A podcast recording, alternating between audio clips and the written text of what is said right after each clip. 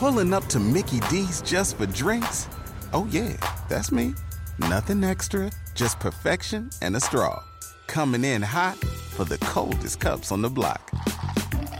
Because there are drinks, then there are drinks from McDonald's.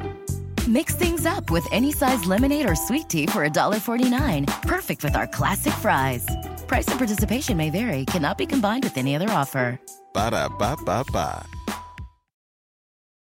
In a fast paced world, every day brings new challenges and new opportunities. At Strayer University, we know a thing or two about getting and staying ahead of change. For over 130 years, we've been providing students like you with innovative tools and customized support so you can find your way forward and always keep striving.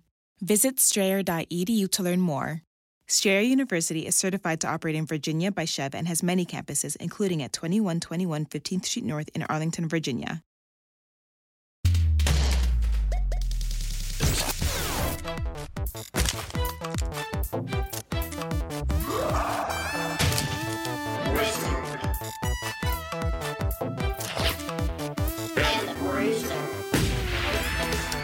Hello there, fellow game children. It is I, Cool Teacher, here to tell you that even though you might have some fun in your cyber games, don't don't play the murder simulators. But I want to play the murder simulator. no, it'll turn you into a rabid monster capable of anything. Yeah, that's what I like. I like it like that. I like. I want Uncle Uncle Sam to send me off to war. No. and I'll put many holes in the men out there, See, and some of the wild women and the children too. And then Uncle Sam will send me back, and I'll say, "Hey, there's a mall. That looks like a fun shooting guy. I mean, mall.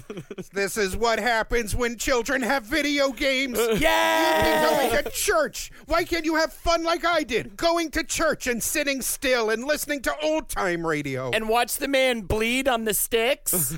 yeah, you know, d- d- pleasant, good things, not your thing, which is bad and turns you into an evil person. Oh shit! Brop, brop, brop, brop, brop! It's the GTA episode of Wizard and the Bruiser, and who asked for that? You did, you loser! I'm Holden McNeely. You can call me the Bruiser today, won't you? Won't you, please? And I guess I'm the wizard this week. I I'm- fucking guessed, I'm casting a spell, and uh, guys, this researching this took longer than like actually beating a GTA game, and I feel like we still are not going to scr- scratch the surface on this. Yeah, we'll we'll see where we get to here. This is the entire GTA franchise. I mean, it is unbelievably storied. There is so many crazy little ins and outs, um, and and it, the, just just its longevity is so mind blowing. How it, it- consistently solid GTA titles have come out over the years and and continued to be like you know now it's an event if a new gta comes out it's an event and everyone treats it with this certain due respect and also you know uh, uh kind of like um uh, with bated breath waiting for all the controversy as well and lawsuits and all all sorts of craziness It feels like Grand Theft Auto is one of those uh, properties that are actually bigger than video games itself. Because, Mm-hmm. like, uh, you know, there's video games, and then there's just like Madden and Call of Duty and League of Legends and uh, World of Warcraft. These like yeah wh- wh- games that i put in the category pussy bitches i do not call them that actually please ea sports don't get upset Uh, but Grand Theft Auto is its own thriving community that exists kind of outside of classic gaming. I mean, the fact is, uh, I know for a fact, Holden, you and Marcus are still playing GTA 5 to this day. absolutely Last night. years, years after it came out. Absolutely. I, I, I got it for Lexi Loves Game Night every Monday night on Twitch from 9 to 11 p.m. Hold Nader So. And Plug it. Unbelievable. Got the plug in early. and um, I just immediately played through the whole main story, and I'm excited to get to the online mode stuff. I've had to take a break for certain Zelda reasons, but we'll, uh, you know, I want to get back to it. It's like, and the online community is still thriving today. Have you even messed with the online yet? Yeah, I never have. It's it's its own Cool. economy right now. Yeah. There's a stock market. People rob each other. There's like a huge racket of people uh, kind of rob of uh, hacking into other accounts illegally to get the GTA dollars. And it's not like other online currencies where there's some kind of like money laundering thing. You, there, you can't do anything with GTA money outside of GTA, and people are still risking jail time to get that sweet, sweet dosh. It's its own little world. But let's harken back to a little game called Lemmings first. Oh my God! In heaven. I mean, actually, it is really interesting. PC gaming in the nine days. DMA Design making lots of lemming games. David Thomas, David Jones, he made the Lemmings game. Made it very popular back in Dundee, Scotland. Dundee, Scotland. You mean the failing uh, manufacturing town in Bumblefuck, Scotland? It's like, yeah, it's like the Australia of Scotland or something. What's It's- going on? Why it's is it called Dundee? just a hopeless, bleak place, as was most of northern England in the '90s. Uh, weird how a lot of uh, it's weird how a lot of creators are like British people that like uh, had no economic prospects or sad Japanese boys. That's a lot of our heroes right now. Yeah, it is. It's very true. Well, so uh, Mike Dailly and David Jones programmed the game. They released it in 1993 as a part of uh, DMA Design. It became this massive fucking hit, sold over 15 million copies overall. I mean, I do remember. See, I wasn't um, as much of a PC gamer. I still am not at I this was. point. You were, and you did you play the shit out of Lemmings? Yeah. I Yeah. played shit. Lemmings, SimCity, World, uh, Warcraft 2, uh, all of that shit. Uh, Civilization. Yep. Yeah, dude. Fucking loved all of it. hundreds of levels, right? Mm-hmm. You just kind of almost endless in its in its uh, in its puzzles. I mean, the core appeal of Lemmings, I think, was less the puzzles and more the fact that it just used a few programming tricks to have a hundred simultaneous, well animated characters on screen that you could murder. Like I don't know anybody who actually like solved the puzzles on Lemmings. They just kind of like tooled around, got bored, and hit the nuke button and watched the tiny, tiny little people grab their heads and explode one by one. That's pretty amazing. I mean, it's so did- funny too. With You the, must have had a better sound card than I did because Yeah. I don't remember that screen. That's what I heard in my head. you heard in his head. oh, you didn't have a Raptor XVX4573? No, I had the Diamond Blaster Sound Nazi. Hell yeah, that's what I call my penis. All right. Uh, I don't refer to my Oh, penis as a Nazi. Holden, please. fun fact. Do you know what DMA design stands for? Uh, don't mess with my ass.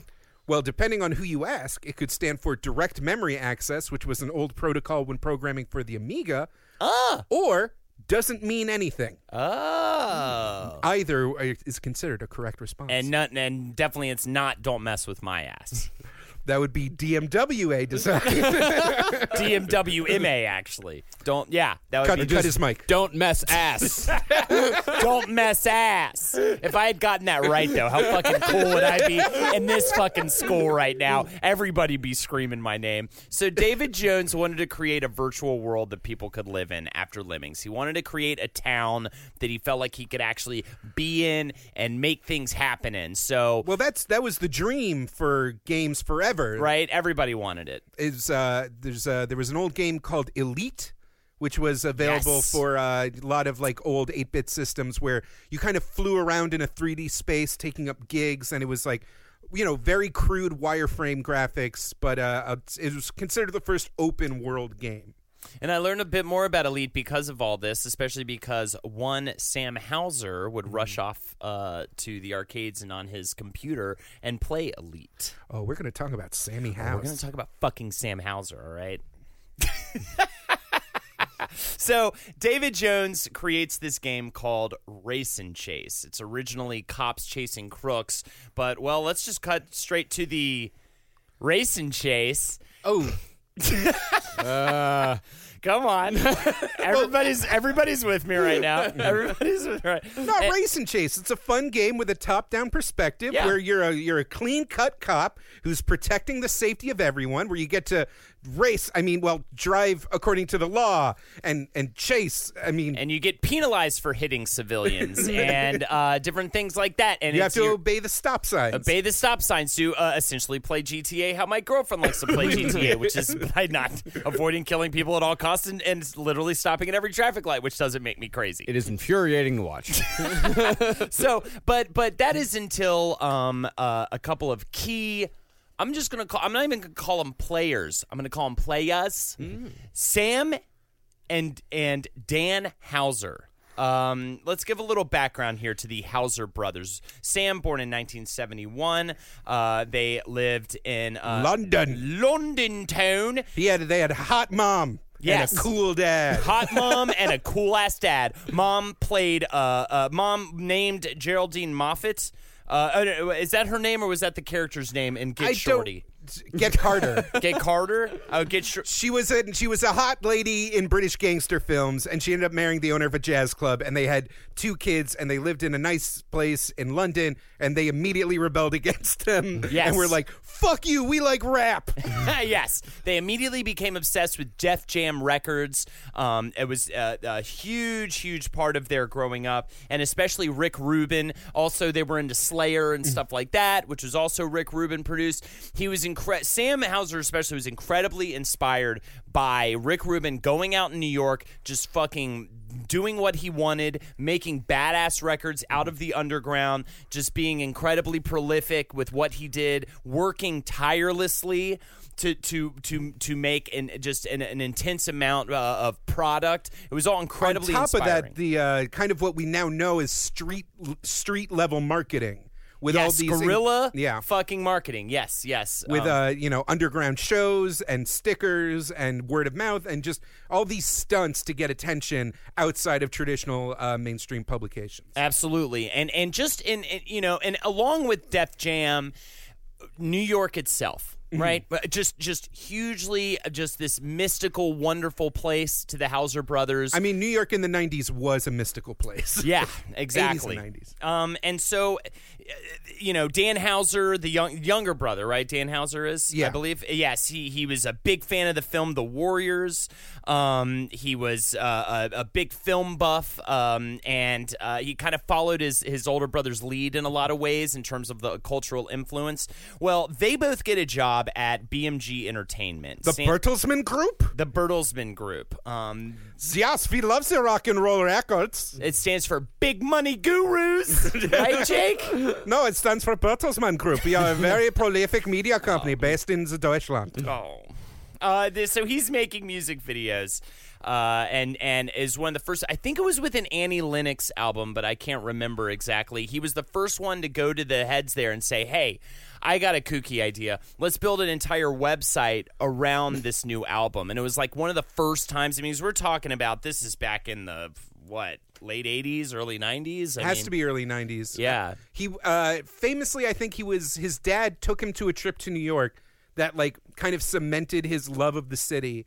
And his dad, having been like a muckety muck in the uh, British music scene, met with a muckety muck at the Bertelsmann Group, and Sam just kind of like sassed the Bertelsmann Group guy, being like, "Oi, what the fuck? Your record sh- business ain't nothing but old fogies." Bunch of old biggles and boggles, it is. Oh, Get me a shoe shine. I'll tell you what a shiny penny I can know be. what's. I know what's cool. a, tr- a tip for you, a trick or two to change the music business. You, you well, you know, it doesn't. so the, he got a job at Bertelsmann Group and quickly uh, hustled his way into these like, uh, into basically taking on these digital uh, and interactive uh, segments of the company that no one was really c- giving much credit or or supervision. Really, And creating that website was really the first time Sam Houser taking a little uh, uh, a little influence from Rick Rubin's guerrilla marketing was this was the first time he was coming up with new and different ways in order to uh, sell product. And it really benefited it hugely. It was like a giant success. And they they ended up putting him into the uh, role of executive producer on uh, on uh, or, or into uh, the video game department. So we kind of got moved into that more digital. Dan Houser was uh, testing CD-ROMs in '95 for BMG. So like he he was sort of had a more entry level position. Can but you was able to imagine a better follow it. job than testing CD-ROMs in 1995? Making mm. sure those grainy videos were just small enough to run on a 486. This copy of Encarta is working superbly. Oh my god! How many? seventh guest, more like seventh best. Oh. I remember going to my buddy's house. He was like had a new computer, and I was all excited to mess with it. And he just threw on Encarta. I was like, "What are we doing here?" He's Yo, like, "Learn it's about ants. you want to learn about some fun ants?" And I was like. I gotta call my mom, and I'm just like, Mom, mommy, he's touching me. You know, I had to come up with something, you know, to get out of there. That's how But this bad I did like it. replaces an entire wall of books. He's touching me. He's touching me. He's touching me. He's touching me. Um, that's what now. I, uh, whenever I, I uh, get into an argument with uh, Lexi, in order to get out of it, I start yelling "molest" to try to get a neighbor to come down. Um, Oh, which- Holden, wait till I tell you about the fable of the boy who cried sexual assault. um. So, anywho, they uh, uh, the reason why this gets connected with DMA design. Let's bring it bring it all together now, right? Um, BMG does BMG acquire DMA design? I believe. this is this is one of the things that gave me the biggest headache. Yeah, I had a lot of a hard time between this and then the Take Two later on. And then Gremlin graphics. Gremlins It's- in there, uh, it's- mixing it up, shaking right. it up. Literally, a gremlin got into the office. So, uh, the Houser brothers and uh, main, there's more people, but we're we're simplifying things. Super Houser Bros. Uh, kind of get BMG to have their own interactive edition, uh, interactive subsidiary, BMG, Big money gangsters. and uh, they actually take uh, Race and Chase as one of their projects. Yes. Because the way the video game industry works, there's developers and there's publishers, and so uh, you know publishers promise to release and like finance the game. And uh, the developers take that security and just like work, even though they don't get as big of a cut if they had self-published. work, work, work. No, no, no, no, work, And work. DMA Designs was actually this booming uh, software house in what was an otherwise economically depressed uh, area, Deeds. Um, and so, like, they're kind of like killing it because, you know, Lemmings was a huge international success. They're getting contracts with Nintendo, they're getting contracts with uh, Sony. They're like, they're in demand. You know, they're a proven uh, development house. So, on in Scotland, there's all these like nerds, and they're having like nerd bro adventures, like pranking each other. Uh, one developer famously never took a shower, and they had to uh, uh, at one point just cover his entire desk in pine, in scented pine tree card fresheners. Oh God. Um, they were having uh, live bands come in to play for them in their studios. They bought like a motion capture setup. They were just kind of like being nerds and having like a lot of big money times over there. Meanwhile, the Housers were like cool bros, also spending a lot of money. Guys, it was the 90s. The economy worked. Everyone had money. things was things was popping off. It was crazy. So si- the Housers get a hold of this Of uh, of a prototype type of race and chase, and it's like, wow, this is amazing. This is like everything a, a, a game could be, except for it's fucking boring. Because One you're like a tester- good guy. One tester famously called it a simulated driving instructor game. uh, like, yeah, imagine a GTA game where like even winging a pedestrian would just like completely end your fun. So it was the Housers who said, "Why don't we, you know, make this fun by making you incredibly evil?" Because that's way more fun than being a cop. Let's make you a gangster, a criminal, a- inspired by the films his his mother w- was in, mm-hmm. inspired by all these things growing up, Def Jam, Attitude, all that kind of stuff. Mm-hmm. He they they said let's let's give this fucking edge. Let's make this evil, you know. And the far harder they pushed it, the farther mm-hmm. in that direction they went because the more fun they found the game to be.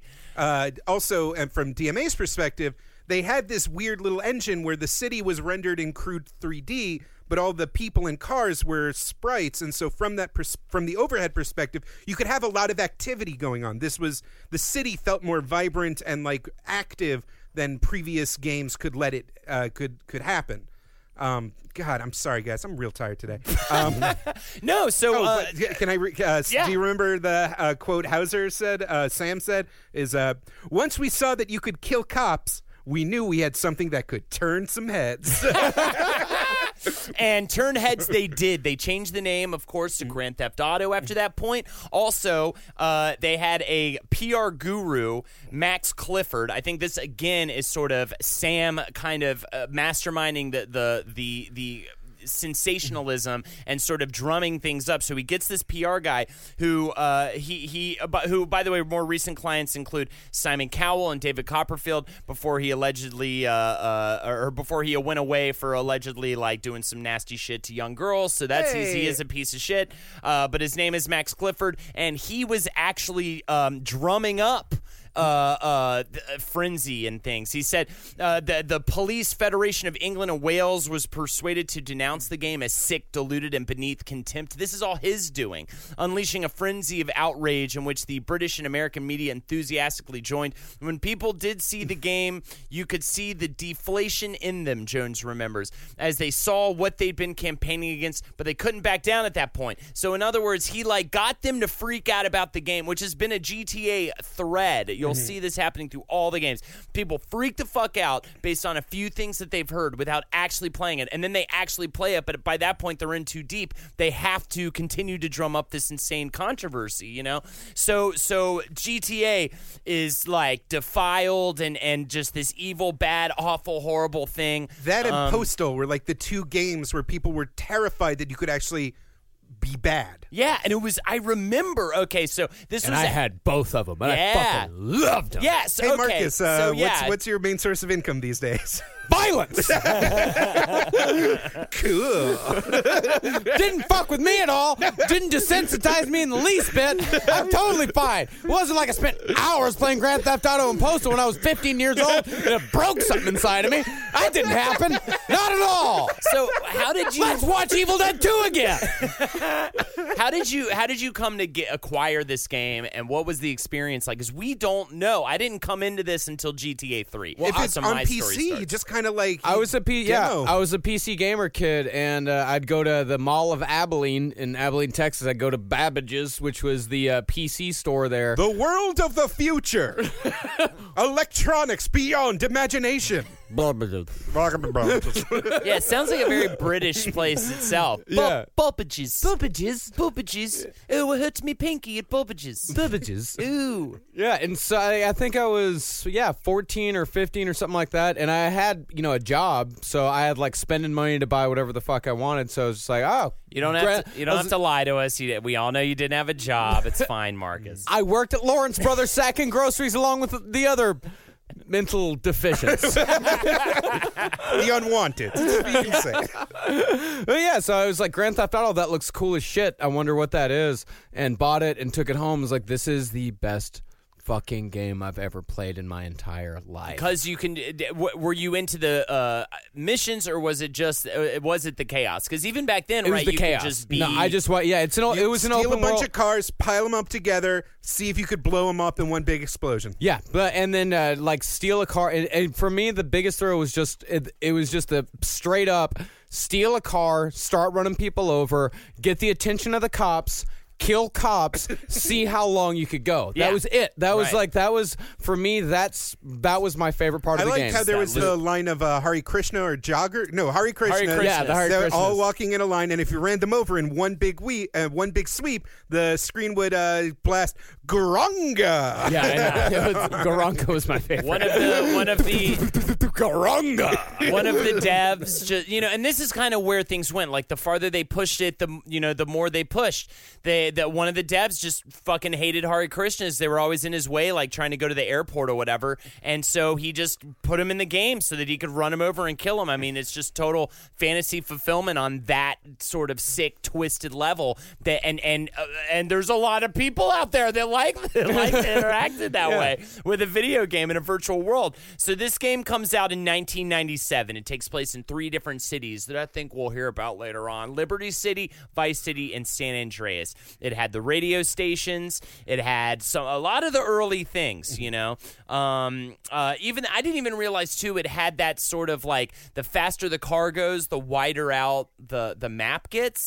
Did it kind of do that? Is that's like a thing that uh, you know I, I from from the little small compass map you get in in three. Like I love those little things that just kind of continued to click as they went. Um, and that It was also released for the Game Boy Color.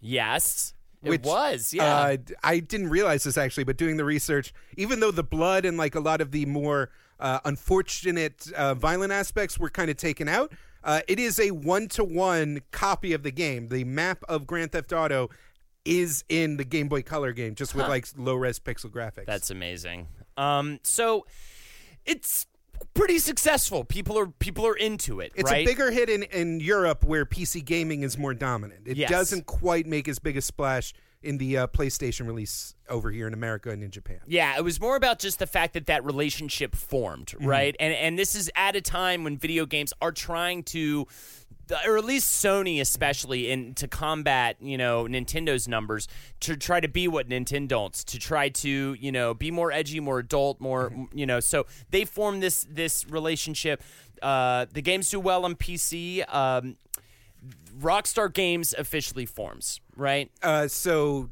uh, BMG does. I mean, GTA did not set the world on fire, and so uh, BMG actually wanted to get out of the video game business. So a new startup called uh, Take Two Interactive bought uh, BMG Interactive, and the Houser brothers decided to reform it under the uh, company Rockstar. So And it's at this point that they moved to New York, right? correct. They moved to New York. They changed their name audaciously to Rockstar, uh, and and that's kind of a big statement to make. Uh, to to everyone as a game dev community, right? Like we are rock stars. We are fucking badass.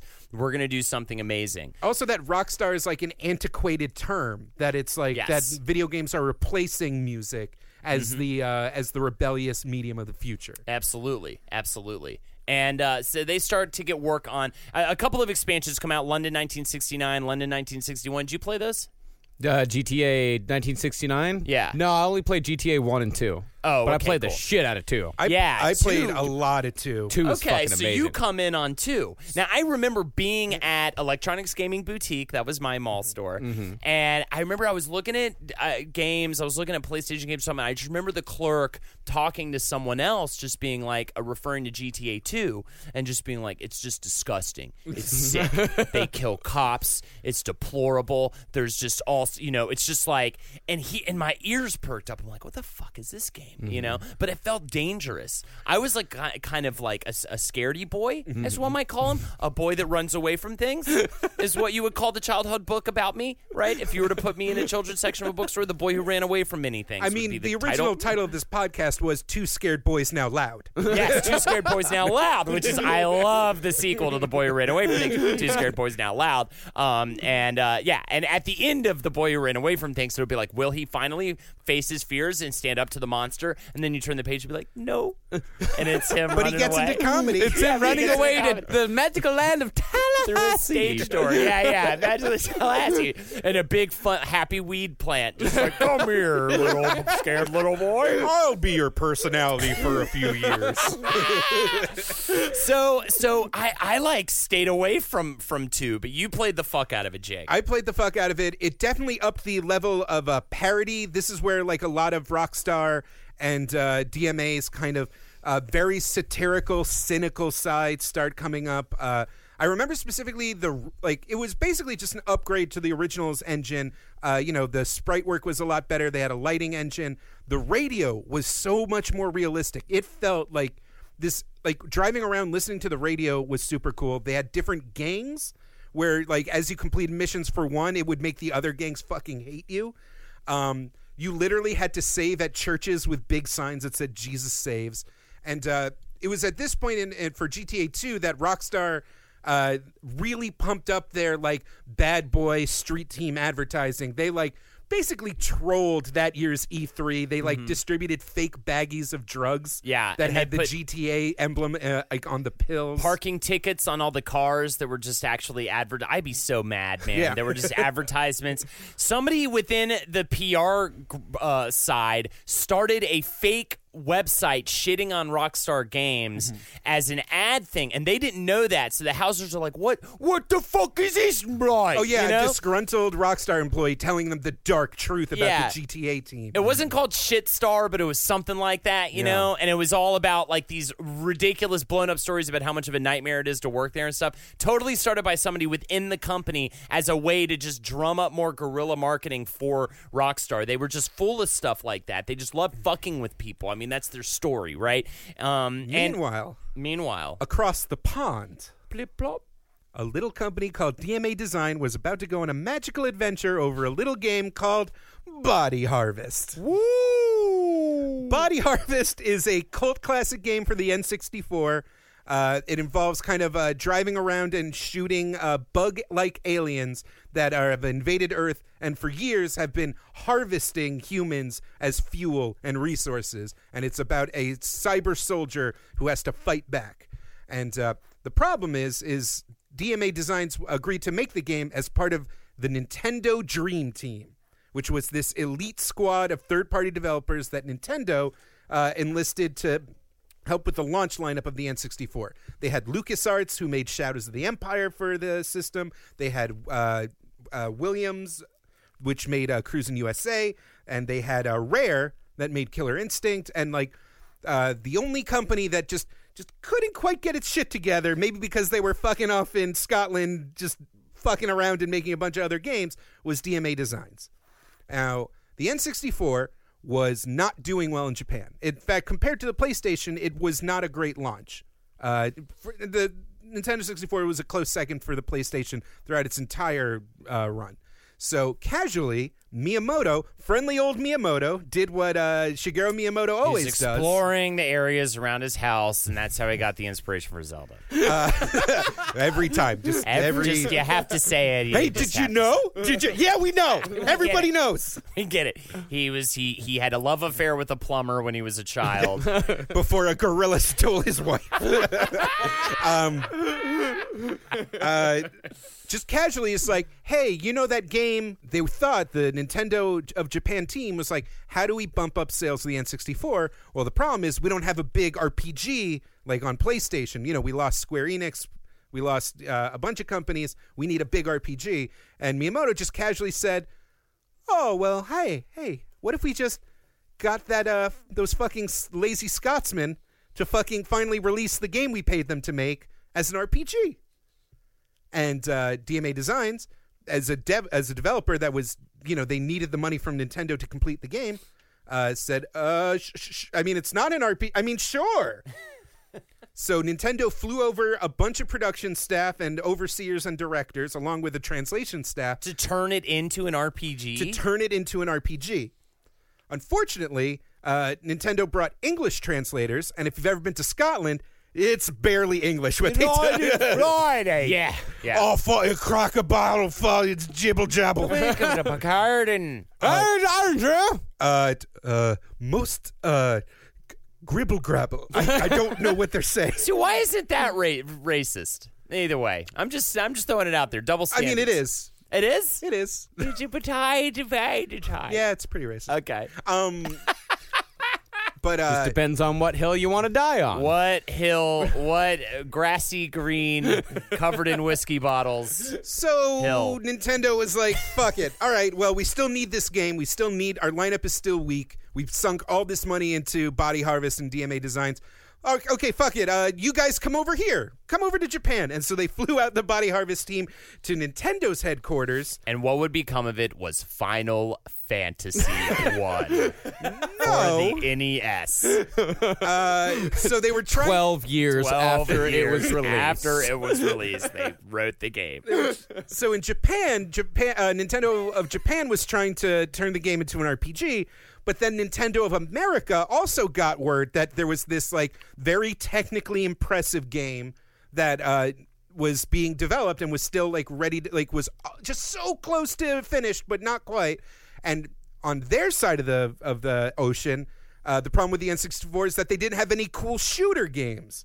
So they were pushing the team to like get rid of RPG elements and add more weapons and add more cyborgs and add more monsters and like make a cool violent game, which immediately Nintendo of Japan would strike down those orders. And so these poor, like out of fish out of water Scotsmen that just wanted to like fucking hang out and play stink pranks on each other.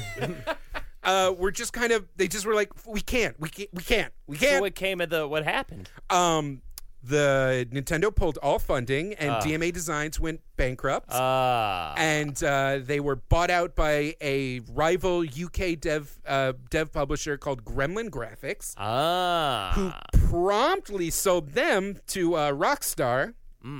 Uh, and and so that's how DMA Designs became Rockstar North, and how Rockstar North uh, became like the GTA team for Rockstar. Gotcha. and that is how a little shitty game called Body Harvest is uh, responsible for GTA 3. Wow, that's fucking bananas. And if you play Body Harvest, if you look at footage of it, uh, everything from the shooting mechanics to the vehicle mechanics to even the camera angles is highly, highly predictive of what Grand Theft Auto 3 would eventually become. oh, So, like, Nintendo basically had GTA 3 in its hands and they let it go. Wow, that's unbelievable. All because Sh- Shigeru, like he always does, just at a meeting, is like, oh, what if we did this?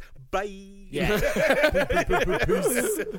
so that brings us to GTA 3. I, I want to throw one other human person into the mix, and that would be Leslie Benzies, because he'll probably come up uh, time and again, because he is the was the president of Rockstar North from GTA 3 through GTA 5, credited as a producer on all those games.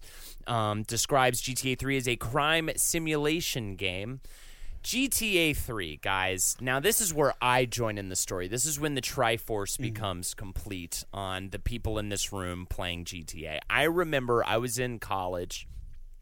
My buddy Justin was like, You have to play this game. This game is an amazing game. And I'm not like, saying that all people named Justin play GTA. but. All people who play GTA are named are Justin. named Justin. I changed my name to Justin. I picked up the game. I could not believe what I was seeing. It was unbel- it was it was out of this world. I mean, I was already a big fan of gangster shit and things like that. Um uh like film wise, but it was just it was well, it was essentially that they finally gave us what we wanted in terms of like wow, I feel like I'm in a real city with real people and it's vibrant and it's open and also they're letting me fucking just be as filthy and terrible as I really really really desperately secretly want to be. it's it uh coinc- it did uh it did fulfill a dream that everyone always wanted which was a virtual space to walk around without uh limits. Uh famously GTA uh suffered because it didn't have like good graphics it And- was kind of limited to its top-down perspective w- during a time where everyone was going nuts for Mario 64 and Tomb Raider and all These It had the 3D edge, games. it had the attitude uh, there, but it didn't. And GTA 2 didn't do a lot to improve upon it. And I think that they sort of, the Housers sort of took that in and realized they needed to like triple down in order to be successful. They knew they had the product, but they had to like push it into this realm that was just completely over the top. I- think that that's why GTA has always been something special because it's not just that you know it's a, like I said a lived in city, but then it's like you add like the radio stations mm-hmm. in and the licensed music, and you add in the fact that they got like real actors to you know perform the voiceover roles. You add in um you know the- pedestrians that would like react in different ways to what you were doing some would run away some would like try and fight you It could have just been a game where you just got to be a chaos monster and that was it. And they just but but they they made it so much bigger than that and so much more. And I am like really lame when it comes to I mean a lot of things, but when it comes to like video games like this, like I'm very objective oriented and even it's like hard for me to like break away and kind of go off. I think this was the one of the first times though where I I just just loved causing shit, causing chaos and problems. Hell, was- I liked just I liked just yanking a cab driver out of his cab and just turning the game into Crazy Taxi for like twelve minutes. yeah, totally. They uh, had all those little side missions too, which did start in GTA 2, by the way. Yeah. They had the side missions like the taxi drivers, stuff like that, and the the the little like mission payphone missions and stuff kind of all came out of there. Um, but it was just t- moving it into a 3D world, uh, inspired by movies like Heat and shows like The Sopranos. If you remember at that time, Sopranos was fucking massive. Yeah. So people wanted that gangster aesthetic so bad. Actually, too, I forgot, Marcus. We have that queued up. I also remember these commercials like Yeah. the back of my brain. These commercials because this again was a moment, kind of like I discussed in the um, uh, Metal Gear Solid uh, episode, the Kojima uh, episode. Uh, how playing Metal Gear Solid for the first time, I was like, "Wow, I'm actually playing a movie," right? Which is ridiculous in hindsight because it's like not, it doesn't hold up in that way Triangles. but yeah, but this trailer right here was the first time on TV I was seeing a trailer for a game that was like a fucking movie trailer. It was so cinematic and special.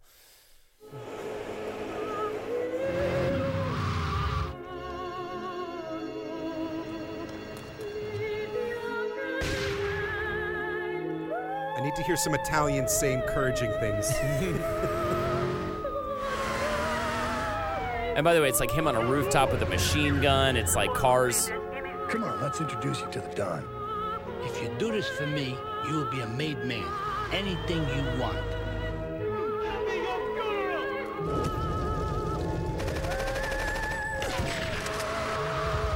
Marcus is over there smiling.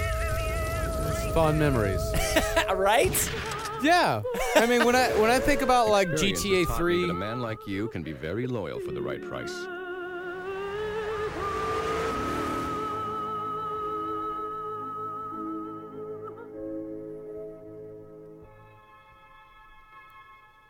like when I think about like GTA 3 and uh, like I think about fucking awesome times in college, getting stoned, staying up till 5 a.m. playing it with my cousin. Yep, Yeah, like that. That's all we would do. We would just sit there and like play GTA 3 and Vice City just all And that's night what people long, are and just still had doing. a fucking Yeah. and just had like the most awesome fucking time. You know, you know how I know. You know when you're in a real deep GTA hole is when you stop playing and you're walking around and you see a car and you instinctively like reach for the door for just a split Yes. second. For a split fucking It second. happened. It so happens because you're just like, all right, that's not how. That's not how the. I can't just take cars. well, speaking of which, it did cause quite a bit of fucking controversy. The National Organization for Women spoke out against the game in January 2002, asking Rockstar and Take Two to withdraw the game from sale as it encourages violence and the degradation of women. It was uh, initially released in Australia with an MA 15 plus classification, but after re reviewing the game, the uh, Office of Film and Literature Classification, or OFLCL, uh, banned it due to its depiction of sexual content and violence. what they mean is if a uh, prostitute enters your car, the car bounces a little bit. Um, it was also uh, so. I guess also we need to introduce another key player uh, in this whole story of GTA, and that would be a man by the name of Jack. Thompson. Now, um, I'm not sure if, if Marcus, if you dealt with any Jack Thompson stuff to, with your with your fun murder show, Uh, I don't think I ever have. He was Mr. Anti video games, Mr. like, you know, would show up at every court case, you know, would would, would re- reaching out constantly trying to get these games removed. a born again Christian, he thought it was his mission from God That guy. to shut down Rockstar. Disbarred. Yes, he was disbarred, and we will get to that. No, this is there's he like was a huge promptly defeated. That's the the the history of politicians and public figures trying to fuck with Grand Theft Auto is just a who's who of disgraced assholes. Oh my god, he he even he even went as far as as getting his his 16 year old son. Um, or not six, no, ten year old son to go into a Best Buy and and, and he filmed him In purchasing a, sting copy operation. of Vice City. Yeah, that poor kid too. His son who had to plead with him. These kids are beating me up. Please don't come speak at my school. Like it's ruining my life. Like what you're doing right now. You know, who would later uh, plead for them to buy him an Xbox because he was a gamer. Poor fucking kid. Um, so yeah, Jack Thompson comes on the scene. Um, in many different ways. There was a, a, a court case. William and Josh Buckner were two kids. Um, in uh, June 2003, they were playing Grand Theft Auto 3, and they said, "Hey, let's go shoot at some cars, like for real." So they go out, they they t- get their parents' gun, and say they're going out to like drive around and uh, uh, or or play around in the. They had little carts, or so it was probably some rich family, and um, they were. uh, no, that's very sad, sad children. sad broke children. Sad- They had like a big uh, game room and stuff, and they had little go- not go karts, but they were little something. I mean, one I was, jealous One was the whole- mentally challenged, and the Right. other was like lost his mom when he was eleven. Yes. and like they they were not like happy kids. the story is tragic. the story is very tragic. They are, they're shooting guns. They didn't think they were actually going to hurt anybody. Totally end up catching one dude in his truck uh, and killing the guy. shot another person through the leg through their car.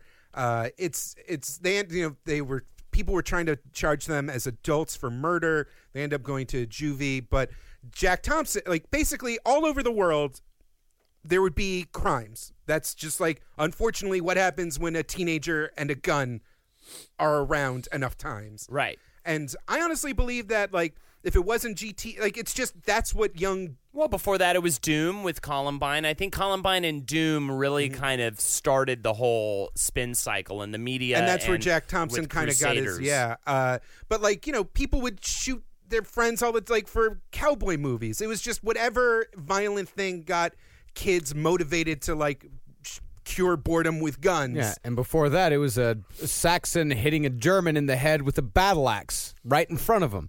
Violence has always existed. Kids always imitate violence. This is nothing new. Right. Absolutely. But uh, there was, you know, I almost like in if I fuzzy my brain enough, I could like. Uh, there was that kid in uh, who went on a rampage after getting arrested for stealing a car. Who Yes. like went full tactical on an entire police station and stole it? Like it was like that kid went on an actual GTA rampage, and I don't like maybe maybe in that one instance like if he hadn't like for hours just the same way that when I reach for a car when I play too much GTA. But like Jack Thompson was just singularly focused and he understood the media well enough that he would get in front of all of these.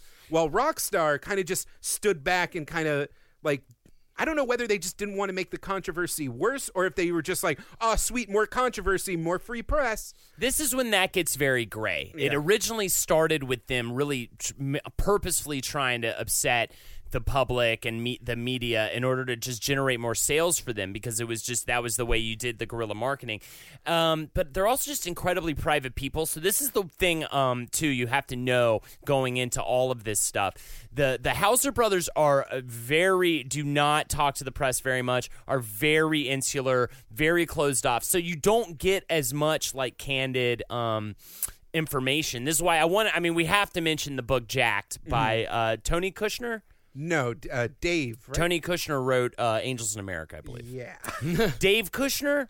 Either way, his last name's Kushner, and it's a book about uh, Rockstar Games and Grand Theft Auto and all that good stuff, right? Um, uh, but it's not quite as good as his other book called Masters of Doom about um, Carmack and Romero making Doom because he really was able to sit down with those guys and get the full story from like so many different people. Whereas in this case, I don't think he was really had the insight in as much. Um, but we did get a lot of information for this episode from that book, so definitely check it out if you want a more expanded, sort of um, detailed, uh, and and sort of also uh, pretty fun, fun written view of the whole Rockstar uh, legacy. the whole time Grand Theft Auto is causing controversies, but they're also creating some of the best-selling games of all time. Yeah, huge. Um, the basically the GTA framework is built on what was called the renderware engine, Ah, which mm-hmm. uh, was uh, which helped immensely with developing games for the PlayStation 2. And it was really good for making games that ran well on PC without a graphics card. Hmm. So on PC and on PlayStation 2, Grand Theft Auto was getting in the hands of a lot of people. Um, they used a unique technology where uh, the game world was actually streamed from the disc in real time. So there weren't any like huge loading screens like would happen in other games of that era. I remember that. Um, God, those load times on pl- on like early PlayStation. Whoo, brutal. still happens on PS4 now, right? Yeah, it's true. It, it- yeah, but I don't know. I, I I think people have taken a lot Hmm. of notes from from the GTA handbook in terms of that. I mean, just talking thinking about like Witcher most recently. Hmm. Um, cut out a lot of those uh, load times in Witcher 3 um, unlike but yes but then Skyrim as another example was just so hindered by uh, load times it's unbelievable But they followed up with Vice City, which is one of my favorite games ever. So you guys talk about fond gaming memories with GTA 3, and I have them. Oh yes, but GTA Vice City hit at a time in my life where I it was just one of one of the, the the moments in my life where I just felt like so happy in my life with the friends I had acquired in college at that point. It was just like a really solid year. It was sophomore year of college. My whole world just got awesome. Um, I think it was sophomore or junior. I can't remember. But um, either way, I just remember Every day I would dip my balls in hash oil. exactly. It was literally like that life. So I was just like loving it, living it. My buddies Fike and Hobby, we would sit down. I'm dead serious.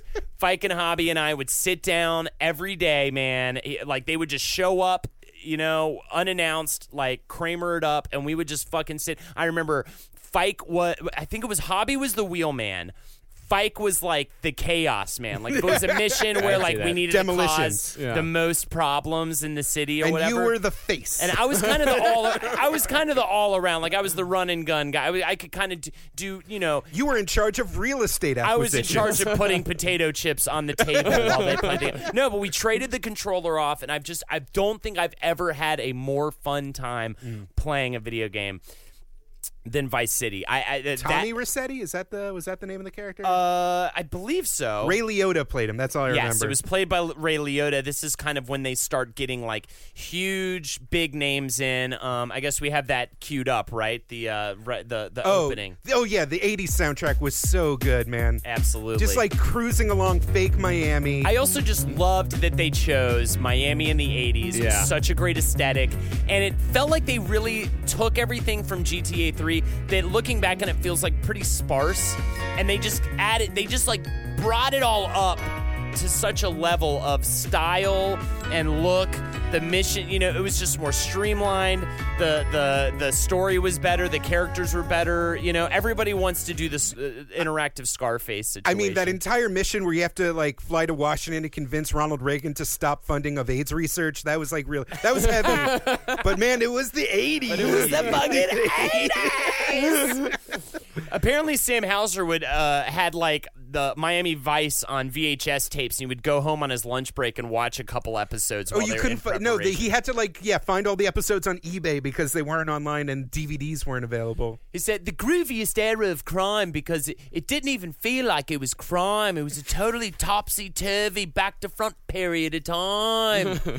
uh, he- you know, they just lo- loved that aesthetic, and so did we all. Um, and originally, it actually started out as just like an extra mission pack for GTA 3. But as the ideas started pouring in, they realized they had an entire other game. You know, I didn't realize it, it came out a year after GTA 3. They yeah they is- started working on it as soon as GTA 3 was out the door. That's fucking bananas. hmm Yeah, we played both of those two games in uh, the uh, the Parks McAteer household. Me and my cousin, man, just fucking all the time with those fuckers, trading up, trying to see who could fucking get the helicopter somewhere. Yeah, it was very important. Yeah, yeah, yeah. Ah, those Terrible flight. helicopters. Terrible flight. Yeah, was that- there. Was that that was that was bad. That was bad. And I do, um, yeah, I do just have so many strong. Uh, what? I remember one night we were playing it all night long, and we turned it off and turned on the TV, and that's uh, s that space shuttle crashed and Oh. exploded in the air. Right. That's not funny at all. Ray Liotta, Tom Sizemore, Louis Gu- Louis Guzman, uh, Burt Reynolds, Dennis Hopper, Gary Jenna Busey. Jameson. Whoa, whoa, whoa, who brought her father, and then she had to make so- sex noises in the microphone. Apparently, it was very uncomfortable. Debbie Harry as a taxi controller. You've got uh, apparently Burt Reynolds was the worst. um, apparently, like they were in between takes. He was like, "Can you?" Or he did it once. He was like, "Can you do it again, please?" And he was like, "Um, you know, every now and again, in this business, uh, you need an attaboy." It's like, what now? You know, attaboy. And he was like, what is he? You know, because he was probably British. What's the blimey is this mucker talking about? You know? And he was like, um, you know, and then he finally got it across that he was saying, uh, Praise me. to- praise me. And he was like, no, we're not going to do that. I'm paying you a lot of money. Because this is, by the way, at a time when like this was really unheard of. So these big shot actors are coming in to do voices for video games, and they all think this is like stupid kid stuff. It was hard to get realistic uh, voice readings from them because they. Um, it was hard to get realistic voice readings from them They because they Ray Liotta famously showed up hungover. yeah, Like, hungover as fuck, pissed off, like uh, hard to work with because they, you know, it was like kids stuff, and they thought it was like a cartoon, so they would do these like exaggerated, like Pixar, you know, over the top voices and stuff. And they're like, no, we want like real performance from you.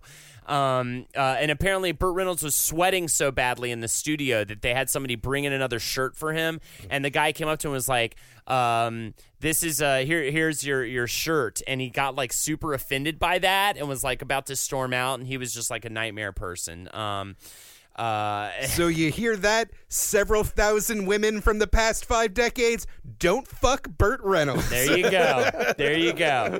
Um, the the music, more than 113 songs, nine hours of recorded stuff. It was turned into a, a seven album collection from Epic Records, giant crazy box set of music. And um, like every GTA game, this game is no stranger to its controversy. Controversy. who killed who now? This time, it's a war with the Haitians. Oh fuck! I forgot about the Haitian thing. Just like in the game. Oh my god! This And- is this is the dumbest one. In November 2003, the Haitian Centers Council and Haitian Americans for Human Rights staged a protest in New York City criticizing the game, contending that it invented the player, invited the player to harm Haitian immigrants, and claiming that it depicted Haitians as thugs, thieves, and drug dealers. There was a lot of just the talk of like, even though they were just referring to the Haitians as the Haitian gang, mm-hmm. there was a lot of lines like, "We got to kill the Haitians." no, And they, would just take the clips out of context because there isn't. I remember that mission. You roll out with the Cuban gang because you want to curry favor, and you have to like drive the Haitians out of their territory. And so yeah, there's a Cuban guy being like, "Kill them all! Bring my boys! Kill all the Haitians!" and yeah, so out of context, they're like, "Well, clearly this video game Haitians. kill all Haitians." In January 2004, North Miami's majority Haitian American Council filed an ordinance to ban the selling or renting of violent games to anyone under 18 without parental p- permission. So there's a whole thing, again, constantly, constantly fighting to get this game pulled from the shelves um, and everything like it. And I, I meant to touch on this with GTA 3, but it, it works here too. Um, starting in GTA 3, of course, the big controversy was around the fact that you could get a prostitute to get into your car, take it out to take it. There you go. There So you there's go. me. That's The car. I, I thought you were the saying car. a car. Oh, okay, yeah. Yes, I was saying the car. Please, everyone, remember what Marcus said. I mean, I assumed that you were talking about the car. You assumed that it was a woman, so I guess that's no, Marcus. No, no, no. You were correct in what you were saying. Your assumptions. Actually, if we play the audio back, I think actually there might have been some. Oh, we don't need to play the audio back. In fact, can you make it so that in this exact episode you can only listen to it once? Is that a possibility? Hard code it. Hard code it, please. Um, and I- uh, so you could take a prostitute out into the you know a secluded area, have sex with a prostitute, as Jake mentioned earlier, by j- really just a car bumping up and down, but you knew what was going on. All right, I didn't. I was very sheltered. Oh, she wanted it. She was crazy for it. Once it's done, you can bid her adieu. She takes your money, a little bit of money goes, but then you can get out of the car and beat the shit out of her, or shoot her in the face, or run over her with your car, or take a hammer to her, Use or a cheat baseball code to summon a tank, run her over with a tank. Use a cheat code to summon it. So many options in the world of GTA, and and get your money right back, which was, uh, you know, again. It was one of those things where they would take one thing from the game that was totally fucked up, and you know, for me personally, like that's it was awesome that they would just throw shit like that in there like that, and and the game is totally one of the the first experiences I ever had too of like. I wonder if this will work. And then it like totally works or See, maybe the thing. doesn't. Right now, a lot of people are playing uh, Legend of Zelda: Breath of the Wild, and that game is full of those kind of moments Yeah. where it's like, "Oh, weird! If I combine the mushroom with the beef, I can make mushroom sauce beef. That's what a clever detail." or like, "Oh, if I use a torch on a frozen enemy, or if I use a torch in a frozen area, I can I can use the fire to keep myself warm. What a clever detail!" Mm-hmm. And in the world of GTA, that same creative energy is like, "Oh, it wouldn't be funny if you fucking kill a prostitute, you get your money back." Oh, yeah. so completely yeah. yeah. Yeah. So uh, they would take that one element and, and sensationalize it to no end and run with it to no end while ignoring the rest of the game. And i think that the Housers have been pretty outspoken about and frustrated with the fact that you know you can do something like that, uh, take something like that, and we'll, we'll and we will eventually get to the biggest one, which is the hot coffee controversy. But you can take something, uh, one little thing, and disregard the whole rest of the game and what is great about the whole rest of the game. And yes, at this point in Rockstar and GTA's legacy, it's a lot of goofy, silly, tongue in cheek. It's a lot of dirty old man jokes and stuff like that. But eventually, Have you played GTA Five? There's still a lot still of tons. I know there's still tons of that stuff. But at Wait, least what, what if this thing looked like a penis? wait, wait, wait, hear me out, hear me out now. But it looks like a penis. Not a lot like a penis, just like a little bit like a penis. no, it looked like a fucking ding dong dilly dwacker. It looked like it looked like breasts, mate. oh, those are the balls. so, you know, but but but They have I- health care and we don't. but starting in with four, you know, they definitely, I feel, uh, really starting with San Andreas, they really kind of bring it more into a, a more um, you know they just put a little bit more heart and soul behind the stories they're writing and things like that and, and make and make things a little bit more dramatic and emotional. Um, so you know but you had of course you have more murder cases um, and things like that and uh, just uh, a constant um, constant outcry from specifically, especially Jack Thompson, to get these games removed from the shelves to Im- improve our. Uh, and and I will say, with GTA especially, it really was the first time where like it really was the transition where you couldn't just where parents were starting to learn that there were games that were not for kids. Yeah. Because I know a lot of, I mean, I, well, we were kind of old enough for it to not affect us. And we were lucky to grow up with these games as they grew up. But for the first time, parents would see this cartoon cover Vice City and think nothing of it and get it for Yeah. their kid, you know? And and the kid would go home and, and um, fucking enjoy some kick ass murder, which I'm not necessarily opposed to. But, uh, you know, they didn't understand that it wasn't just uh, Mario a- Brothers. A you know? word that keeps coming up with opponents of GTA is the word deception. The idea that somehow the parents were bamboozled because, in as its nature of a video game, it was inherently for kids, and therefore they were tricked to into exposing their kids like this. Yeah. I don't know, but it's so d- misleading when you look at the cover and you see the exploding cars and the guy with the gun and the woman in the bikini. Totally misleading. But they're cartoons, right? Oh yeah, they're cartoons. I forgot. That means they're meaningless. yes. It's, I mean, it is. mm, It's again, this industry had to grow up somehow, and the Housers were vehement that they were the ones to do it. Any like a lot of internal emails, a lot of uh, of of what we do get from them is a lot of like, like we're not making a kids game. Why are people mad that we didn't make a kids game? This is bullshit. Uh, We're making games for adults, and we should be able to make games for adults because I mean the argument is true.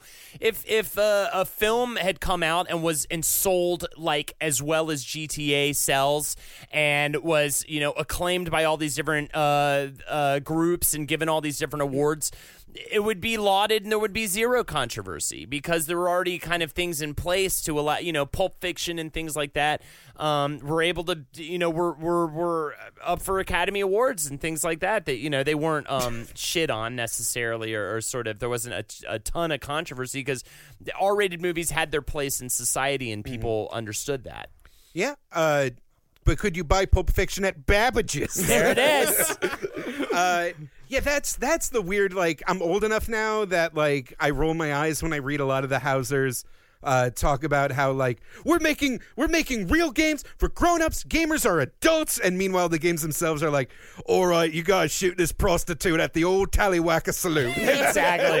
And it's so telling of just like how, where video games were at at that point when it's like, no, yeah, I, I completely agree, Jake. So, well, we got way more of this story to tell, and I think that Yeah. you, you you and I agree unanimously right now. This is going to be a two-parter on your favorite podcast, Wizard and Oozer. Uh, it's gonna be a two-parter, everybody, because we got so much to talk about. Hot coffee, of course, their their move into sort of uh, trying to be more original and legitimized with GTA 4, and of course, Niko, GTA 5. my cousin. Niko, we got to talk about it. Go So, bowling. so we'll get the more. car mechanics, uh, physics engine, very unwieldy. Very unwieldy, difficult A lot of a lot of fun elements were removed for the sake of realism. Cousin, Highly disappointing game. mod community kept it alive long enough. yeah, we'll get into all that shit next week. Thank you so much for joining us for our first part of the GTA franchise. Uh, I'm Holden McNeely. You can follow me on Twitch at Holdenators Ho. Catch me um, at Holdenators on Twitter um, and uh, listen to the Cowman. Jake? you should listen to the cowman. It's very good music. Uh, follow me on Twitter at Best Jake Young, and uh, I often appear on the Drawfee channel on YouTube, where me and a bunch of illustrators have some good old times drawing around, goofing them up, and uh, just generally being pleasant. And if you see Marcus Parks in the street, honk at him. He loves it. and say, Fast movements, loud noises. They're like hugs to him. he loves being scared by people on the street, so jump out at him and scream at him. Gouranga. For more shows like the one you just listened to, go to cavecomedyradio.com.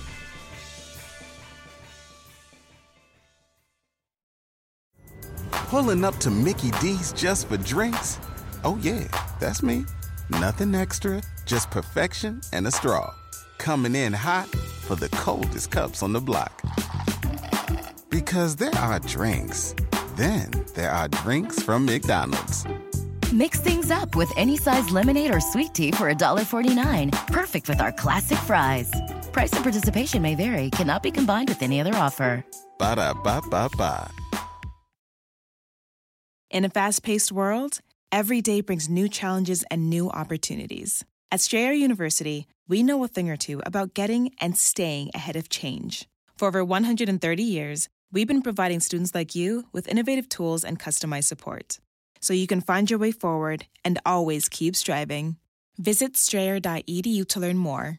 Strayer University is certified to operate in Virginia by SCHEV and has many campuses, including at 2121 15th Street North in Arlington, Virginia.